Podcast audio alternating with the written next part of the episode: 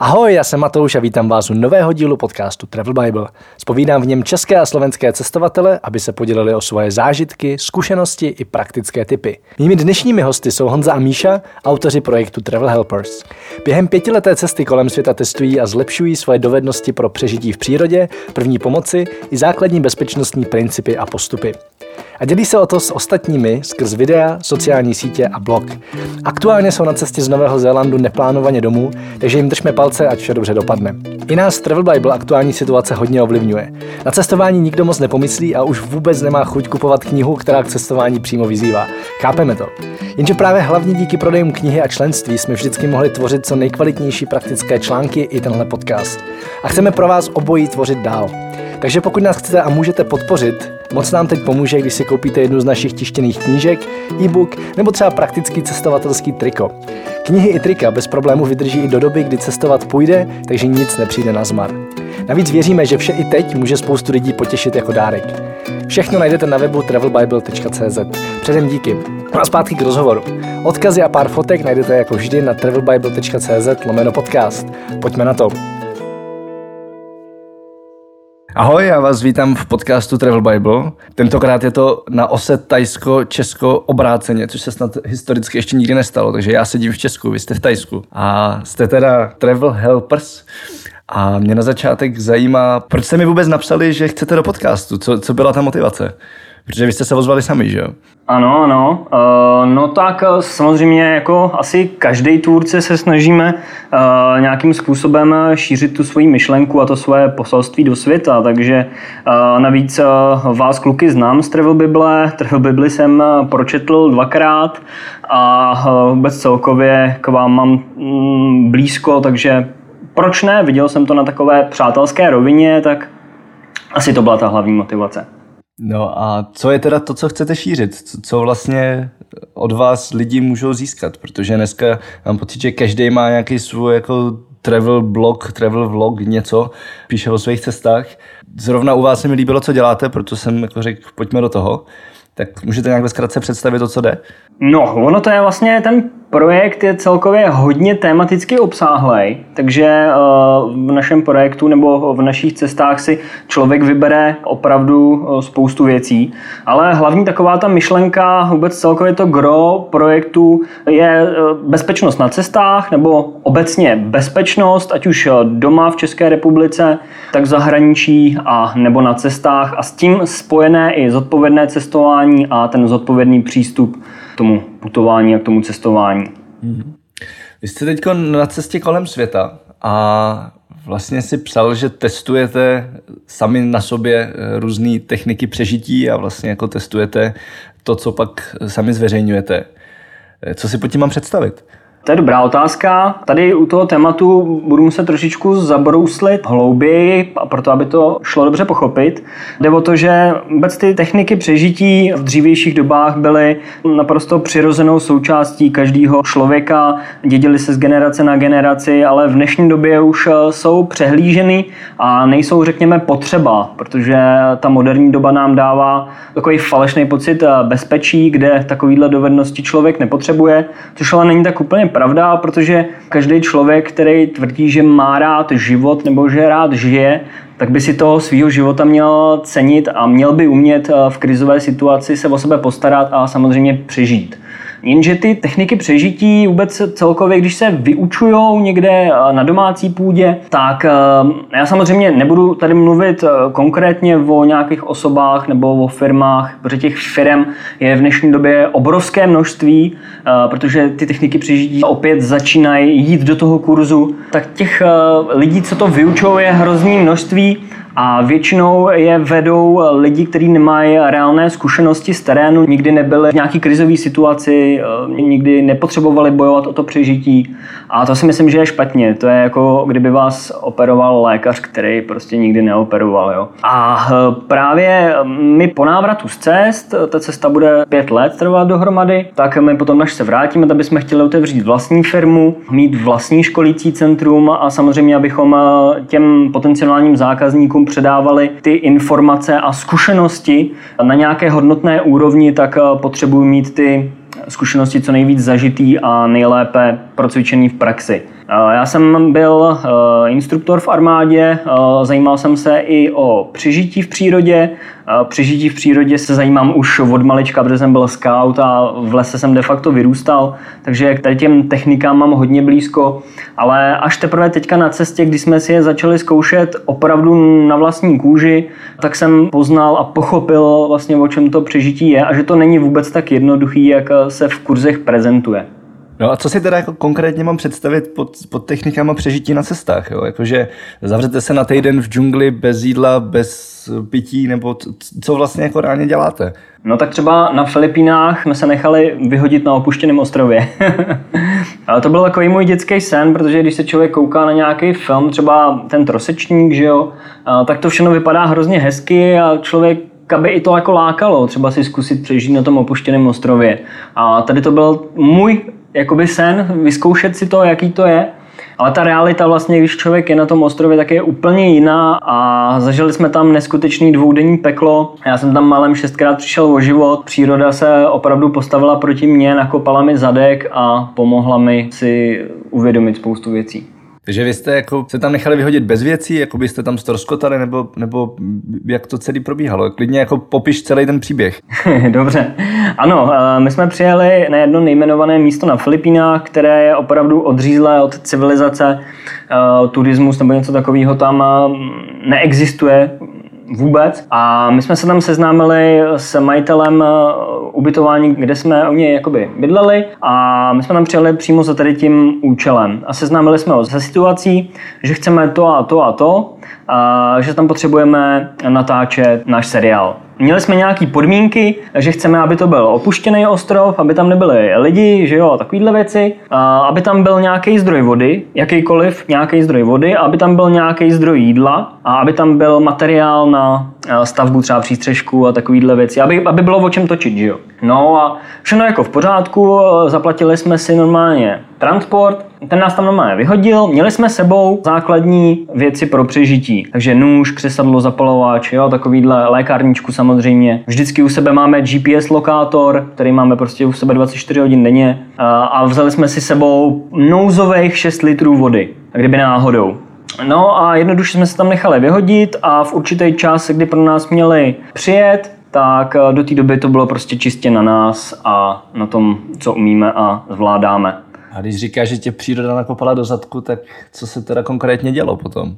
Vlastně, když člověk eh, se dostane do nějaké takovéhle situace nebezpečný nebo eh, zjistí, že, že je odloučený od civilizace, že se ztratil, tak eh, člověk nesmí prvních 10 minut nedělat vůbec nic, prostě, protože je, je pod, tím, pod tou stresovou reakcí. To je asi takový základ. A já jsem začal jít hnedka vlastně na průzkum toho okolí, protože jsme byli na té pláži a nechal jsem tam Míšu samotnou. Což když se dostanete do takovéhle situace, tak prosím vás, milí diváci, nikdy nedělejte, vždycky se držte u sebe. A já jsem to věděl, to je prostě naprosto, naprosto přirozený nerozdělovat se, že jo. Protože každý horor prostě končí špatně tím, že se hlavní hrdinové rozejdou, že jo. A přesto, že to vím, že si to uvědomuju, tak jsem šel na ten průzkum sám. Natáčel jsem, natáčel jsem eh, zrovna na sobě, jakým způsobem se má člověk pohybovat eh, džunglí, aby nešlápl na nějakého hada nebo na nějaké další nebezpečí. Jak jsem to prostě natáčel, tak jsem dvakrát za sebou málem šlápl na kobru filipínskou,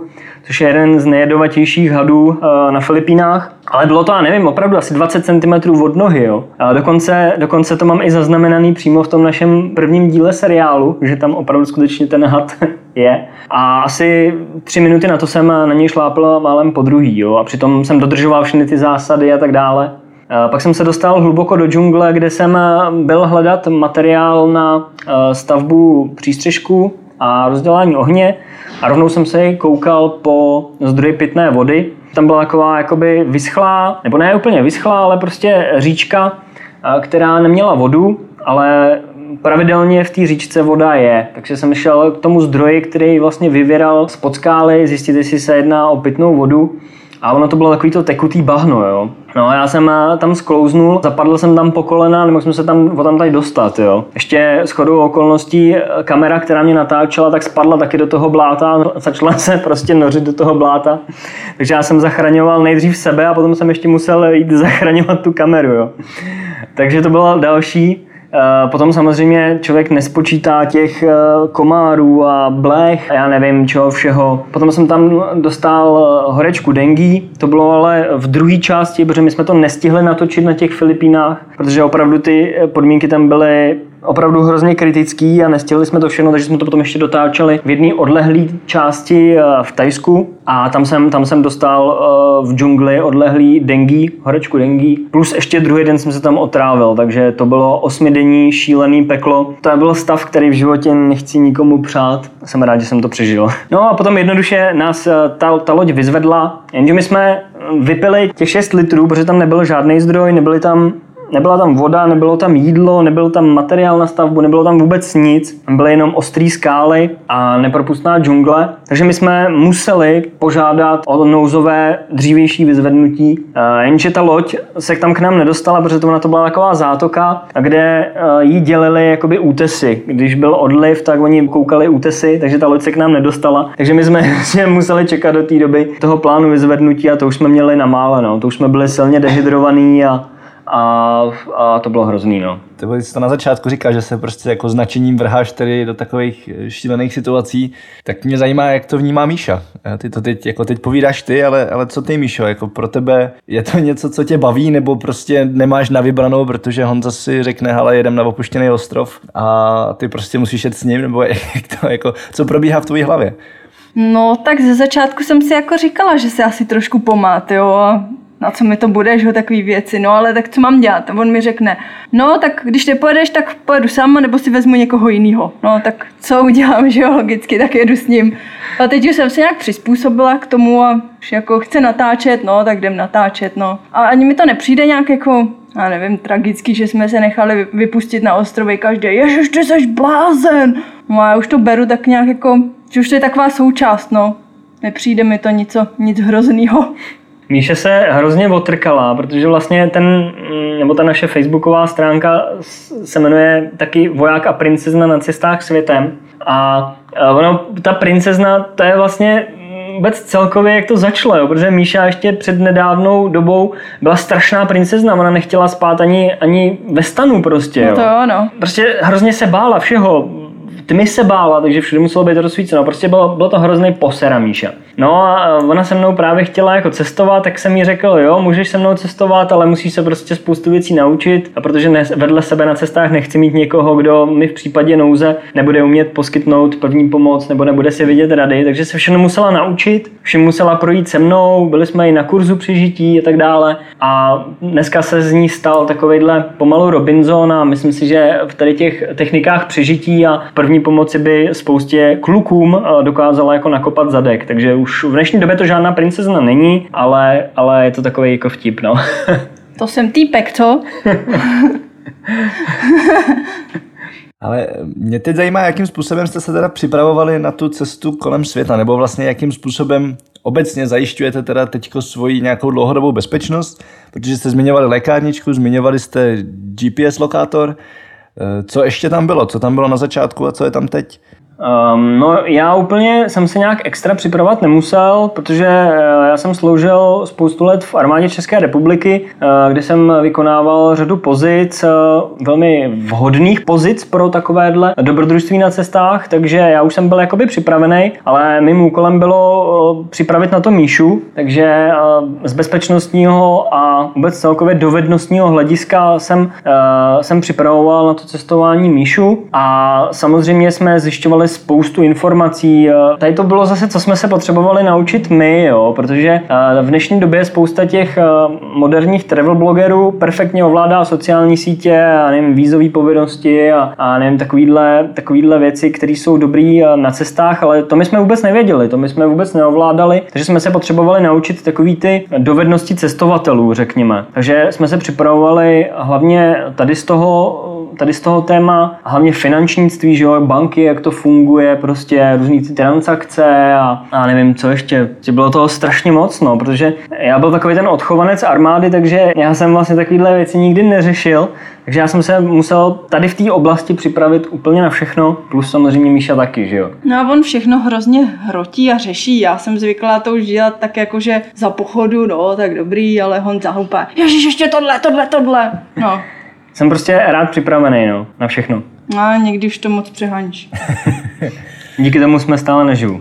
No a když teda pak jako vyrážíte do nějakých odlehlejších oblastí, tak je tam ještě něco, co jako vám pomáhá, jo, třeba i v případě, že by se fakt reálně něco stalo. Dáváte třeba prostě někomu v Čechách dopředu vědět, kam pojedete, nebo co, co všechno jsou ty kroky, co by měl člověk udělat, než prostě půjde na, na týden někam do džungle. Jo, to je super otázka.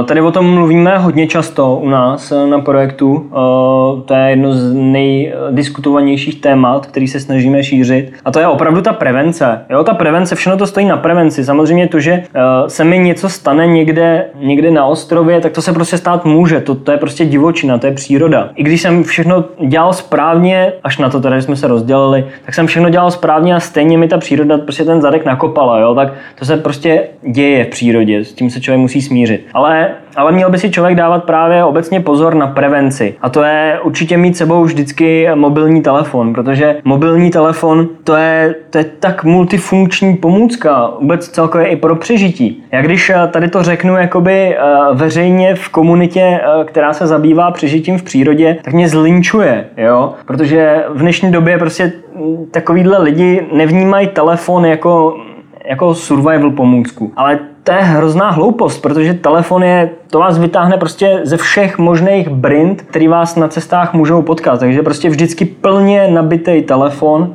Pokud člověk vyráží někam na nějaký delší trek, na víc dní, tak určitě powerbanku nebo solární panel, prostě jakýmkoliv způsobem mít nějakou tu energii pro to si zavolat. My samozřejmě sebou máme i ten GPS lokátor, ale to je jenom proto, že jezdíme opravdu do těch odlehlých oblastí. Pro nějakého backpackera to asi úplně, asi úplně nebude. A samozřejmě vždycky, když máme nějaký přesun, nebo vždycky, když děláme něco, mm, když měníme prostě uh, to místo působnosti, tak to vždycky dáváme vědět rodině nebo přátelům. Vždycky, vždycky někomu napíšeme, hele, teďka pojedeme, já nevím, autobusem Bangkok, Chiang Mai, měli bychom dojet zítra v 9 ráno vašeho času. Protože člověk nikdy neví, co se, co se stane a je to usnadnění spíš pro ty rodinný příslušníky, aby, aby prostě o vás neměli strach. A vždycky se potom ozveme, když dorazíme na to místo, tak napíšeme, že jsme dorazili v pořádku. A určitě ta práce s těma informacemi je hrozně důležitá, takže to je asi ta prevence. No.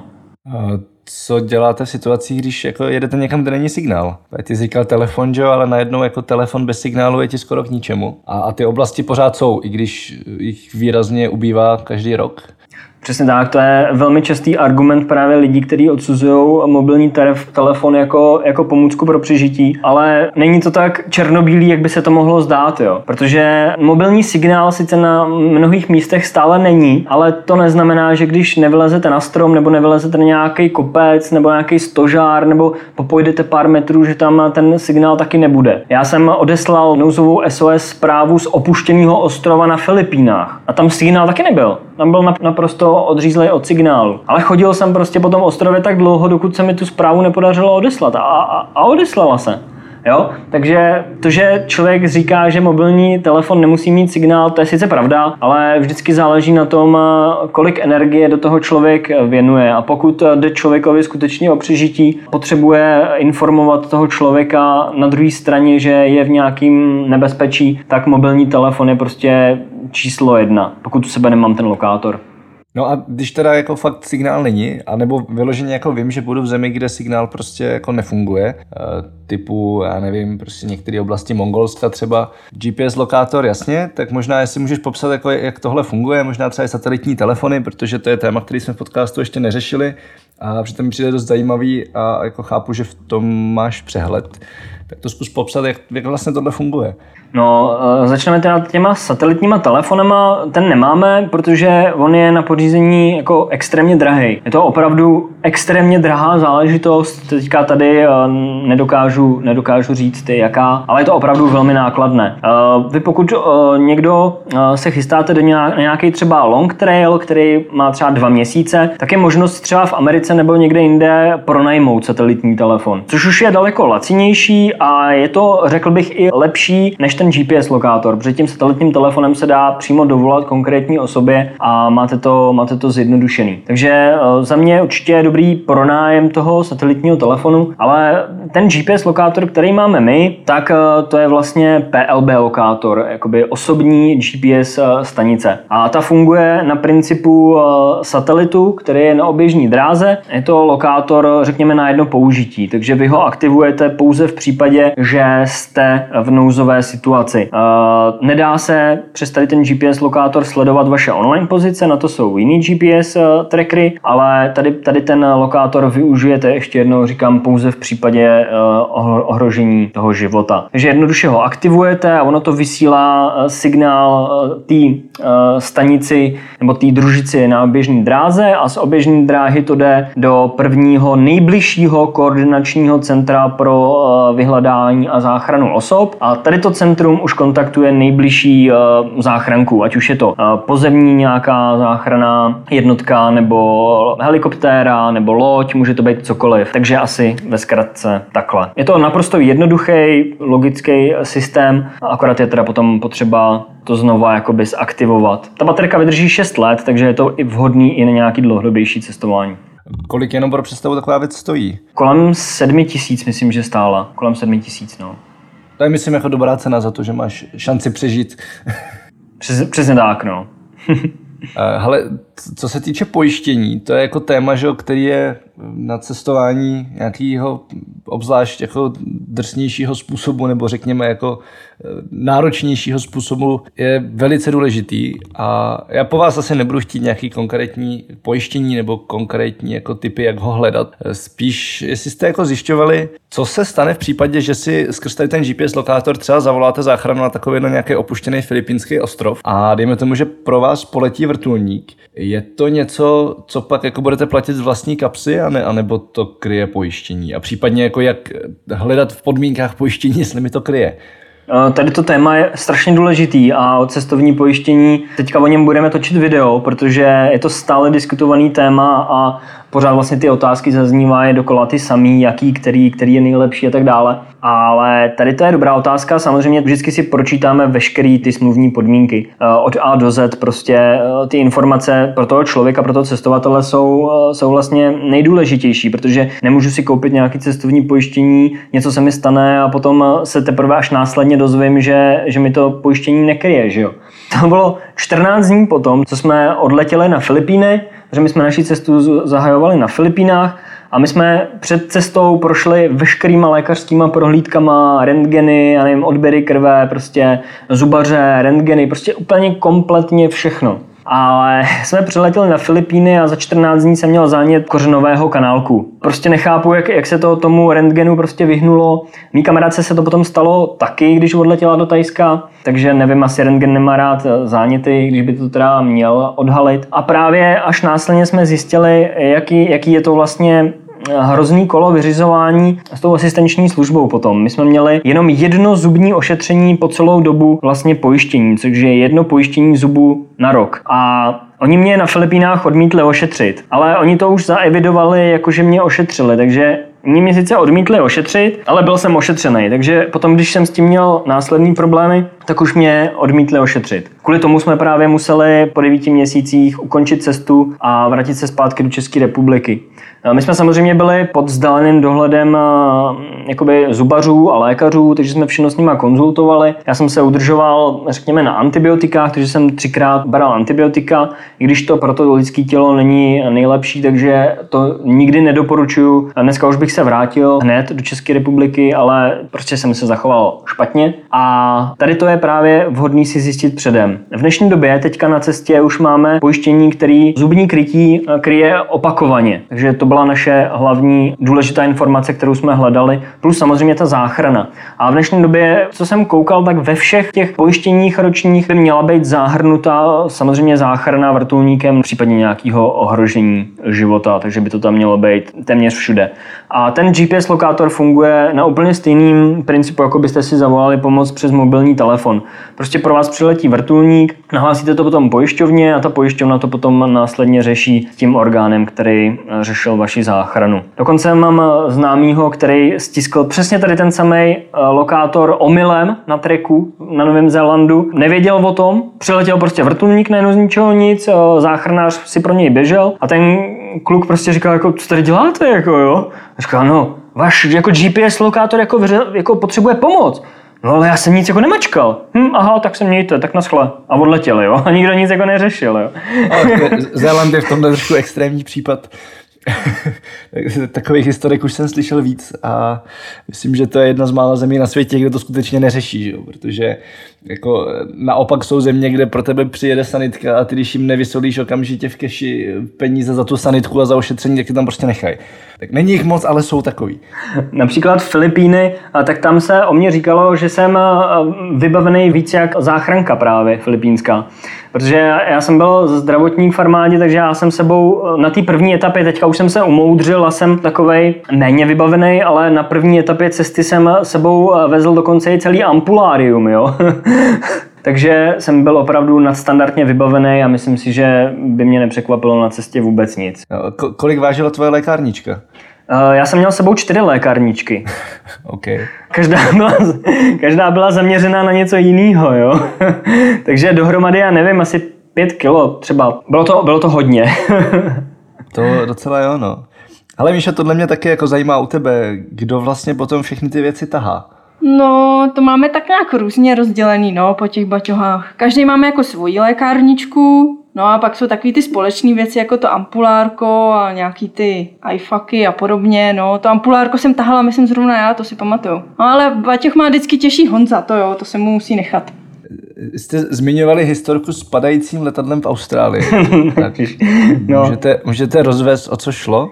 Uh, Honza rozvede, bojí se ještě doteď. Já se, božu, já se bojím, no doteď no. Uh, já jsem člověk, který se bojí jako hrozně málo věcí. Uh, já strach vůbec jako nedávám najevo, protože už jsem to v armádě zažil jako spoustu. Ale tady to bylo poprvé, možná po druhý v životě, co jsem byl ne, že bych se bál, ale já byl prostě posraný až za ušima. Doufám, že to tady můžu říct, ale prostě to bylo hrozný. To byl můj nejhorší zážitek, eh, snad možná na celém životě. My jsme letěli z Tasmánie normálně vnitrostátním letem do Melbourne. Měl to být klasický prostě obyčejný domestic flight, který lítá snad každou hodinu. Jenže my jsme od začátku, od startu měli hrozný turbulence, protože byl opravdu silný vítr. My jsme snižovali leteckou hladinu dokonce kvůli tomu asi na nějakých 7000-8000 metrů a celá ta cesta byla opravdu nekomfortní. Ehm, jenže když jsme vlastně nad Melbourne měnili směr pro přistání, což jsme se jakoby otáčeli o těch 180 stupňů, že jo, aby už ten pilot mířil přímo na tu runway, tak my jak jsme byli přímo v tom náklonu, vlastně v tom úhlu pro to otočení toho letadla, tak nás chytla. Já se teďka nepamatuju, mě to předtím vysvětloval, uh, vysvětlovala ta letuška. Byl to jakýsi vzdušný vír nebo něco takového. Někdo, jestli nás poslouchá, nějaká letuška nebo někdo, kdo lítá, tak bude určitě vědět. Každopádně prostě jsme byli v už nějakých třech tisících metrech, už jsme jako šli na to přistání a přesně tady v té letové výšce nás chytl tady ten eh, vzdušný vír a prostě jsme padali k zemi normálně jakoby střemhlav. Nekontrolovaný pád. Což eh, jsem viděl doposud jenom v nějakých filmech, teďka to byla skutečnost a celá tady ta situace trvala, já nevím, mně přišlo, jako kdyby to byly dvě hodiny, jo, ale bylo to nevím, asi 20 vteřin prostě, nebo, nebo 15, ne, nebylo to nijak extra dlouhý. Ale já jsem se za tu dobu eh, stihl pomodlit snad ve všech jazycích, eh, ke všem bohům a nakonec to teda pilot eh, vybral. Přistávali jsme teda na dvakrát, protože se to poprvé pilotovi nepovedlo, protože i, i na zemi byly pořád ty porivy větru opravdu obrovský, takže jsme přistáli až na podruhý, ale přistáli jsme, no. A od tady té doby já mám prostě šílený strach z lítání, i když teď, když jsme se vraceli do Tajska, tak se to nějak podařilo jako prolomit, ale myslím, že to ještě chvilku bude trvat. No, musím na tom pracovat. Jako, jako se strachem z vejšek, protože v armádě jsem spadl ze skály při lezení, tak jsem musel mnoho let pracovat na tom strachu potom z vejšek. Tak teďka mi to přidalo to letadlo, takže To je jenom pro posluchače mám varování, že lety mezi Melbourne a Tasmánii jsou vždycky drsný. Tam eh, celý ten, celá ta Tasmanova úžina je taková dost jako co se týče počasí brutální a šance, že ten let bude pohodlný bez turbulencí, jakože velkých turbulencí je skoro nulová, ale tohle, je jako, tohle je drsný, no. Dík, že jsi mu to řekl, teď se Děkuju. bude bát pořád. Ano, děkuji, děkuji, děkuji Matouši, protože já jsem, já jsem žil v marné představě, že to je jako, že se to událo z ničeho nic, jako jo, e, jak se říká, jedna z milionů, ale po tady tom, co jsi řekl ty, tak naprosto jako super, jako teďka už, já radši zůstanu v Tajsku, jo, takže... Ale, ale zase jako nikdy jsem neslyšel o tom, že by tam nějaký letadlo spadlo. Jo, tak to je dobrý, no. Tak to je v pohodě. Teď jsem trošku klidnější, no. Ale já tady mám eh, na závěr takový téma, nebo nevím jestli na závěr, ale skoro na závěr, téma, který jste zmínili úplně mimochodem, když jsme se bavili ještě před nahráváním, a to je to, že nezveřejňujete ty hezký místa. Jo? Když najdete nějaký prostě místo, kde se vám hodně líbí, tak vlastně nikomu neřeknete, jaký to bylo. Tak můžete nějak rozvést proč, nebo co zatím je? No, ale jenom upravím, my nezveřejňujeme jakoby z 95% nikdy, kde jsme, eh, nejenom hezký místa, ale i ty ošklivý. Maximálně, když jsme v nějaký, jo, opravdu vyhlášený turistický destinaci, kam přijedeme, já nevím, jednou za rok, opravdu, opravdu jenom náhodou, tak to napíšeme, jo. Třeba, že jsme, teďka jsme byli nedávno v Tajsku na Krabi, protože jsme tam měli s někým schůzku, tak to jsme jakoby aplaudovali fotky s názvem Krabi, ale jakmile jsme někde, kdekoliv jinde, tak nikdy prostě nepíšeme. Ví to jenom rodina, kde jsme, kde se nacházíme a jinak e, nikdo. A je to z jednoho prostého důvodu, protože v dnešní době cestuje prostě snad každý, cestuje miliony lidí a ty sociální sítě jsou prostě, e, prostě je tam strašně moc e, těch různých hezkých míst a já úplně mám rád takový to, když někdo napíše krásná opuštěná pláž v Tajsku, a dá to jakoby na 10 cestovatelských skupin, že jo? ještě nejlíp přidá souřadnice nebo mapu. A tak za pár let už to není hezká opuštěná pláž v Tajsku, že? A to je se vším, jako jo. My jsme navštívili uh, před čtyřmi lety nebo třemi lety některé místa v Tajsku, kdy jsme tady byli pouze jakoby na dovolený. A v dnešní době už ty místa vůbec nevypadají tak, jak vypadají a jsou to hloupí čtyři roky nebo tři roky, jo. Takže opravdu ten turismus nebo celkově ten turismus na těch sociálních sítích má opravdu neblahý vliv pro tu přírodu, pro tu krajinu a z tohohle toho morálního důvodu nikdy nezveřejňujeme, kde se nacházíme a tak, no. Myslím si, že to je snad logický. No. Protože pokud chceme jakoby udržet tu přírodu ještě v nějakém rozumném stavu pro další generace, tak tady to šílenství musí přestat. Ať jako každý cestuje, cestování je super, ale myslím si, že není potřeba, aby ty sociální sítě byly zahltený takovýmhle informacema, který si každý cestovatel správný a dobrodruh zjistí v průběhu cest sám. Tak jasně, ono stačí poslouchat ostatní cestovatele a jako osobně ti to řeknou, že jo. No, já ještě jenom jako k tomu doplním, ono to totiž vůbec není jenom ze sociálních sítí, že. To začalo u tištěných průvodců a vlastně jak si popisoval s tou krásnou opuštěnou pláží, tak vždycky jsem se hrozně smál tady těm větám v Lonely Planet a podobných průvodcích.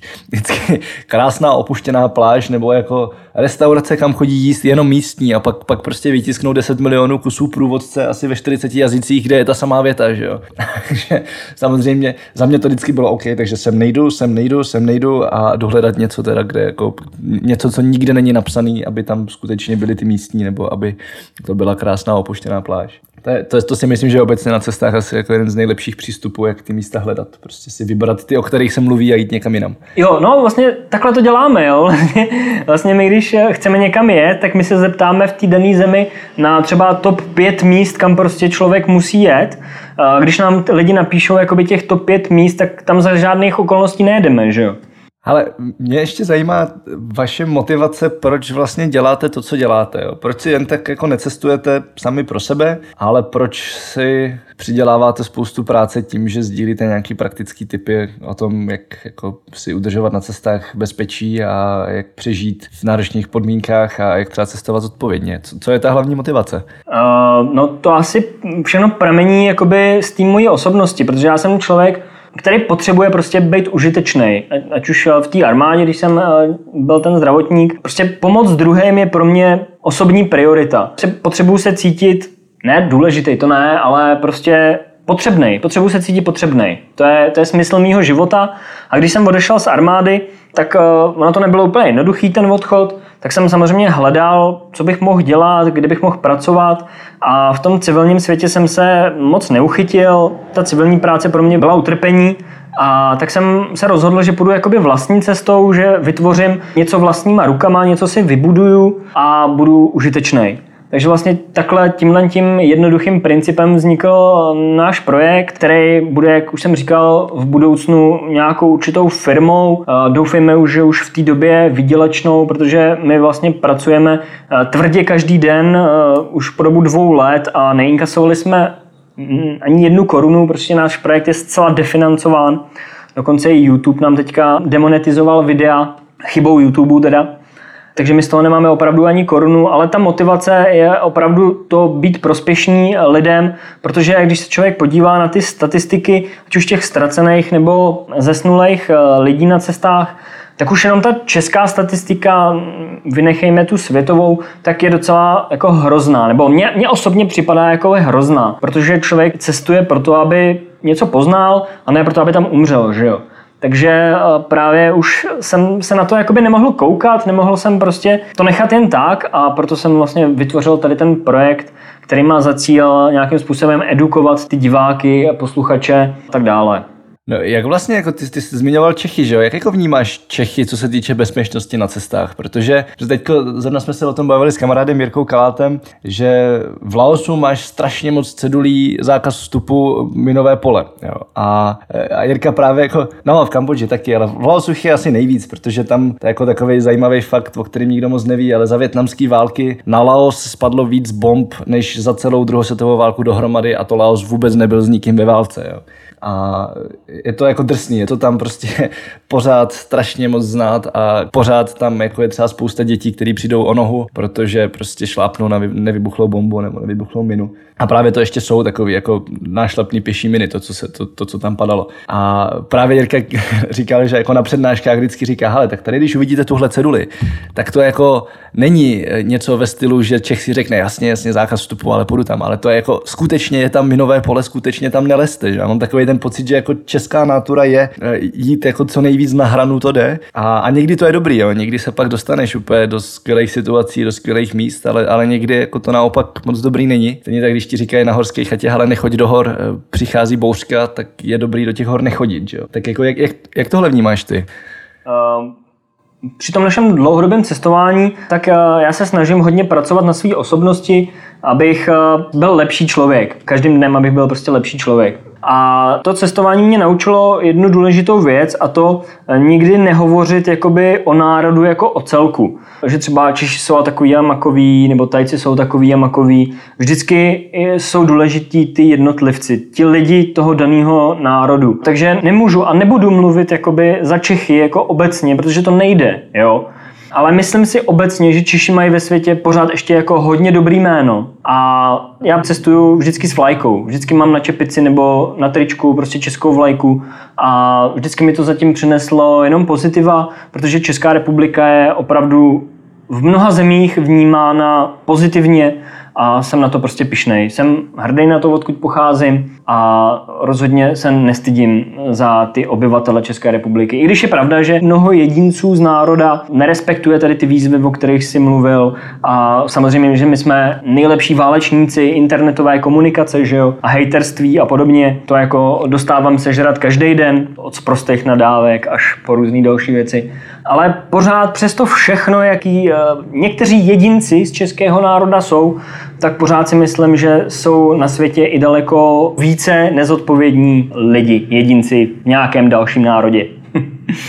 No, já jsem asi po tobě jako nechtěl generalizaci nebo odsuzování. Já jsem spíš eh, jako se ptal, jak vůbec vnímáš tady to a to jako vnímám jako hodně českou náturu. A naprosto souhlasím, že není dobrý generalizovat, není dobrý uh, jako říct, hele, tohle jeden národ takovejhle je, ale zrovna v tomhle případě jako vnímám to, že my prostě rádi chodíme na hranu. A za mě to jako historicky daný, prostě jo, za minulýho režimu to byl jako jediný způsob, jak být aspoň trošku svobodný, prostě jít na hranu, kam až jako můžu, kam mě to pustí. Tak mě spíš jako zajímá, jak vnímáš tady tuhle schopnost možná i ve spojení s cestováním, jako jo, jak hledat ten balans, protože já to sám za sebe hodně řeším. Já prostě jako fotograf občas musím být hodně drzej a občas jako dělat věci, které jsou jakoby zakázané, abych měl ty dobré fotky a často potom i ty nejlepší zážitky, protože najednou se prostě dostanu k lidem, kterým bych se třeba normálně nedostal. A hledám ten balans, jako kdy ještě to je v pohodě a kdy už to fakt jako je za hranou a je to hodně nebezpečný. Tak jako jak, jak tohle vnímáš třeba i sám u sebe? Já nevím, jestli máš tady to, to samý, nebo jestli to z armády naopak jako tohle vůbec nemáš, ale jako že máš prostě striktně danou hranici a za ní se nejde, tak jako tohle mě zajímalo.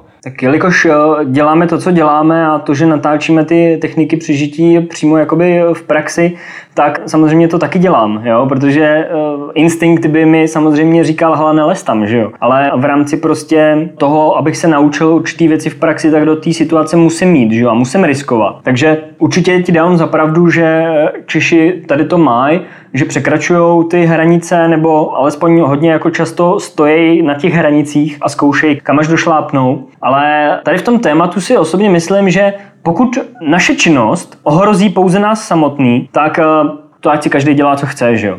Prostě pokud eh, se mně něco stane, nebo tobě při fotografování, tak je to čistě naše hloupost a neseme si za to zodpovědnost sami. Ale pokud naším chováním ohrozíme cizí životy, což se může hodně často vidět například na horách, kdy máš vlastně spoustu turistů v linii a oni vlastně přelejzají zábradlí a schazují svým neopatrným chozením mimo stezku kameny, které skoro padají na ostatní lidi, tak to je, to je to chování, které je samozřejmě špatný a to vnímám špatně u kohokoliv ale troufám si říct, že my Češi jakoby stojíme na těch hranicích, ale pořád máme takový ten půd sebezáchovy a nemoc často ho překročíme. Teda alespoň takhle, takhle to jakoby vnímám já. Jak to vnímáš ty třeba?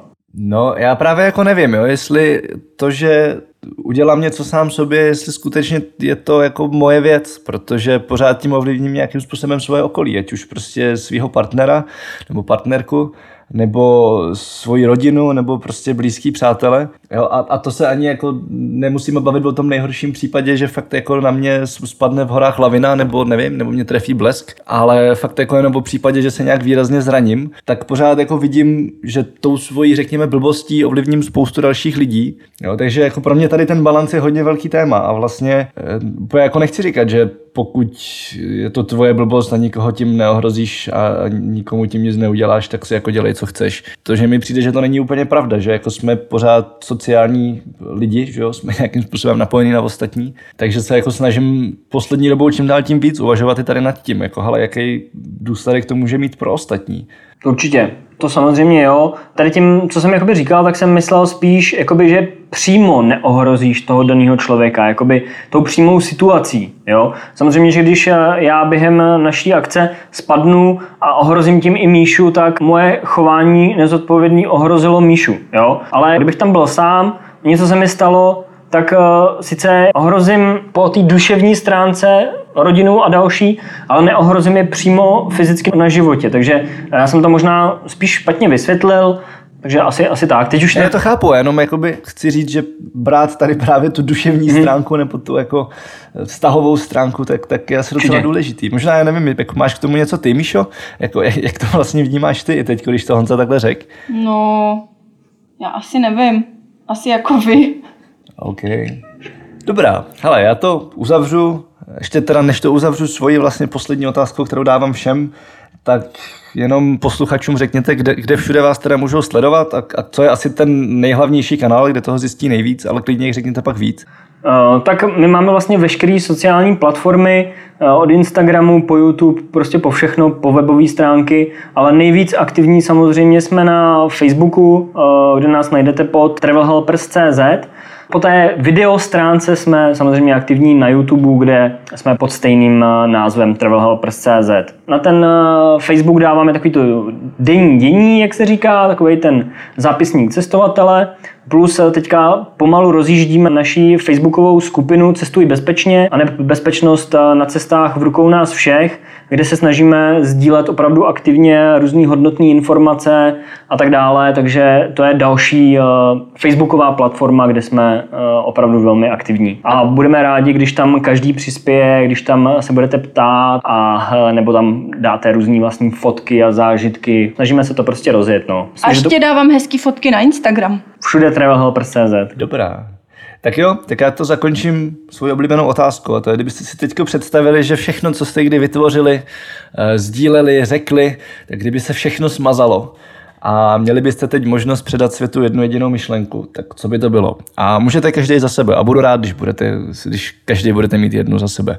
Takže úplně nejdůležitější, ať už pomineme techniky přežití, první pomoc, zodpovědné cestování, prostě ať pomineme všechno ostatní, tak pro nás nejdůležitější věcí, kterou opravdu praktikujeme eh, na všech našich sociálních platformách a vyžadujeme ji samozřejmě i od našich diváků, tak je mezilidská slušnost. Prostě slušný chování, protože myslím si, že pomalu, ale jistě eh, se slušný chování eh, z lidí prostě vytrácí. Člověk je k druhému zlej, nepřejícnej, nic jakoby pozitivního člověkovi nepředá, je tam spousta negace. A myslím si, že toho je po celém internetu opravdu plno. Takže my se snažíme sdílet eh, pozitivní informace, pozitivní energii se snažíme těm lidem dávat. Eh, vždycky ke každému přistupujeme slušně a myslím si, že slušnost, eh, slušný chování, to je naprosto nejdůležitější a měli bychom si to uvědomovat všichni a chovat se prostě k lidem lépe, než se chováme do posud. Tak to je asi za mě. No. Děkuji. A Míšo? Já si myslím, že by měl každý dělat to, co chce a nebrat ohled na okolí, to, co se od ní čeká. Takže asi tak. Krátký, výstižný. Prostě chci udělat tohle, tak jdu a udělám tohle. Nechci být v té práci, nebaví mě to, tak jdu a najdu si jinou práci. A ne dělat to, co se ode mě čeká, nebo i od rodiny, co si prostě někdo jiný přeje. Nebudu to dělat, budu dělat prostě to, co chci.